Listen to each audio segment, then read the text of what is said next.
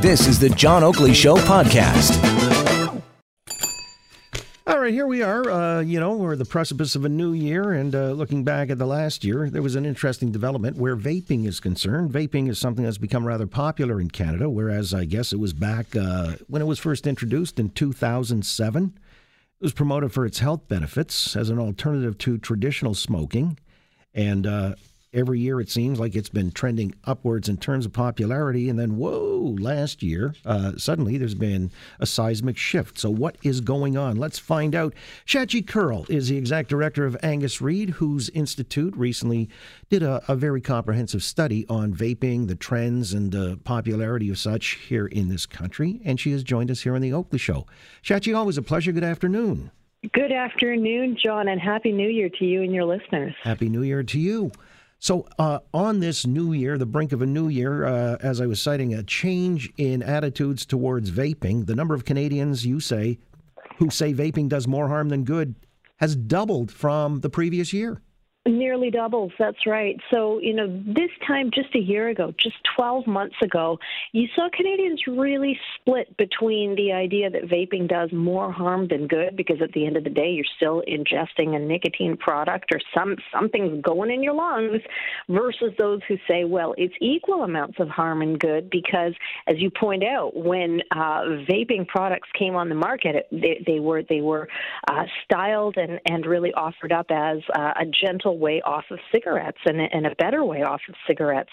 But the last year has been so dominated, as we both know in the news cycle, by stories, particularly of teens getting horrendously ill and in some cases dying as a result of, of uh, really being very heavily dependent on vaping products and maybe not knowing the way we know now after 50, 60, 70 years of studies on cigarettes and tobacco. There is absolutely no doubt about what cigarettes will do over the long term. I just don't think the science has necessarily been there because this product is fairly new. Well, yeah, and this is what's interesting when you say it's fairly new, uh, and yet it came on in 07, and then it uh, gained a lot of popularity as the alternative to cigarettes and such. Uh, and what did you find in your study, first of all, to uh, tell you that this is fairly a, a, popular practice, number of Canadians who vape, and uh, where that trend line is going? Well, vaping use has really skyrocketed in in the last you know six seven years, um, and it's it's still a minority of Canadians who say that they've tried vaping or they've tried an e-cigarette, but that number has tripled since 2013. So in 2013, just one in ten Canadians said that they had done that. Uh, last year, it was 25 percent, one in four. So that number has, as I say, tripled, nearly tripled in scope three times as many saying that they've tried it, they've used these products. And so, again, it's gone from the fringes and both exploded in terms of the number of people using these products and the number of young people using these products 18 to 34 year olds far more likely to say that they have vaped in, in, in, in you know two in five um, you know, if, if you've got if you've got your kids and you've got a couple of their friends and there's five of them, they're hanging out at your house. Well, how many of you have tried vaping? At least two of them have, and so that is where the alarm bells are really starting to ring because those number of young people trying vaping has really skyrocketed in the last year, and we're just seeing more people overall trying it out. Well, it's interesting because with the young people trying it, obviously it becomes a parental concern. You've reflected that in your study as well, uh, where parents are aware of their children vaping. Uh, how many of them consider it harmful? Yeah, no, the number of parents who believe that it's harmful uh, really is is very much tied to whether you have kids yourselves versus whether you've been a smoker in your life or have not had children. So, you know, among those who who think that uh, they're worried about the number of kids who are vaping in Canada, 50% say they are strongly worried. One in two parents say this is a big, big problem. Another one third say that, yeah, no, we we're also concerned, maybe not as acutely as others, but basically, you've got the vast majority of parents in this country worried about the effects of vaping on children who are trying it, including their own.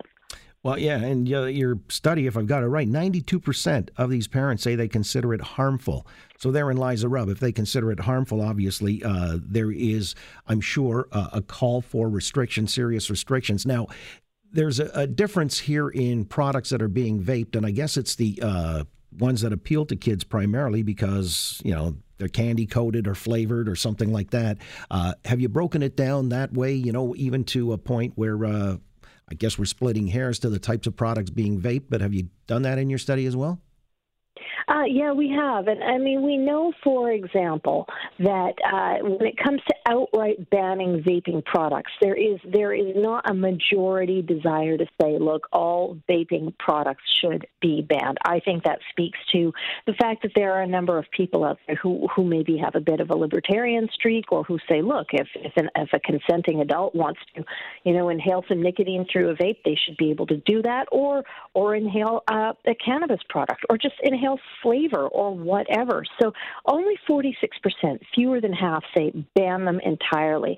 But you see much stronger uh, desire to ban flavored vaping products entirely, to ban advertising of these types of uh, products, especially around young people, to really going whole hog on uh, restricting or banning um, uh, packaging that doesn't contain serious health warnings, and really restricting the ability to sell these things um, at places again where kids frequent. So the convenience stores, the corner stores, the places where you can maybe buy it uh, even if you don't have a credit card or an Amazon account, uh, which of course is how adults are often buying. Um, kids don't have that option to buy online. So where it's accessible to kids, there's a desire to see those sales restricted. Yeah, this is the interesting thing because, uh, you know, the government in Ontario, if uh, memory serves, recently did ban advertising in certain venues, didn't they? Uh, they did, uh, and they have done. And, you know, it, it's something that I think initially governments, provincial governments that are responsible for health policy delivery, I won't say they were caught off guard, but the way that these products have been really just taking off in terms of their usage and the saturation of their usage in the last year, in the last couple of years, are such that you're now at a point where uh, the, provincial governments, whether it's the government of Ontario, whether it's the government of British Columbia that came in and, and brought in even more restrictive policy, have said, you know what, we have to get on top of this because what we don't want is to be a taxpayer or a provincial government in 20 years that's now battling the way we had to battle big tobacco for dealing with uh, the costs to our public health systems because of cigarette related illnesses start to have to wonder well, what are the implications of vaping related illnesses going to be in 20 years? And if we can get on top of some of these issues and really look at particularly what's happening with young people, um, there is, I would say, a great deal of public support to see those restrictions brought in. Yeah, and I was going to ask you finally, I mean, if there are uh, any studies that you've conducted uh, relative to uh, vaping cannabis product. I mean, what is the latest on that, or is it still too early to tell? I mean, now that we've got edibles on the market and uh, we're into you know the cannabis rollout 2.0, uh, what does your research tell you? You know, it's a question I think we're going to be looking at in 2020 as we start to get more people, frankly, saying that, that they're comfortable, you know, being able to say, yes, I am I'm consuming cannabis. There's always been a lot of hesitancy, especially considering this is only a product that's been legal for a couple of years now, um, to say, well, yes, I've tried it. Yes, I actively or regularly use it. Now that these are legal products, we're going to be able to really harness some knowledge and some data based on how are people consuming it? Are they consuming it through vaping products? What's going on about that? And at the same time, the doctors and the epidemiologists are going to be watching to see, well, what is the difference between eating a gummy, smoking a joint, and inhaling cannabis via a vaping product? And you know, what what are the the differences in in the physiological changes? What are the differences in terms of um, health effects and health impacts? Are we going to see the same types of things we've been seeing with vaping products insofar as they relate to nicotine and other substances? So let's find out. I think that is a project for 2020 for us. Look forward to uh, the report, and uh, we'll talk if not sooner. Thank you so much for your time, Shachi.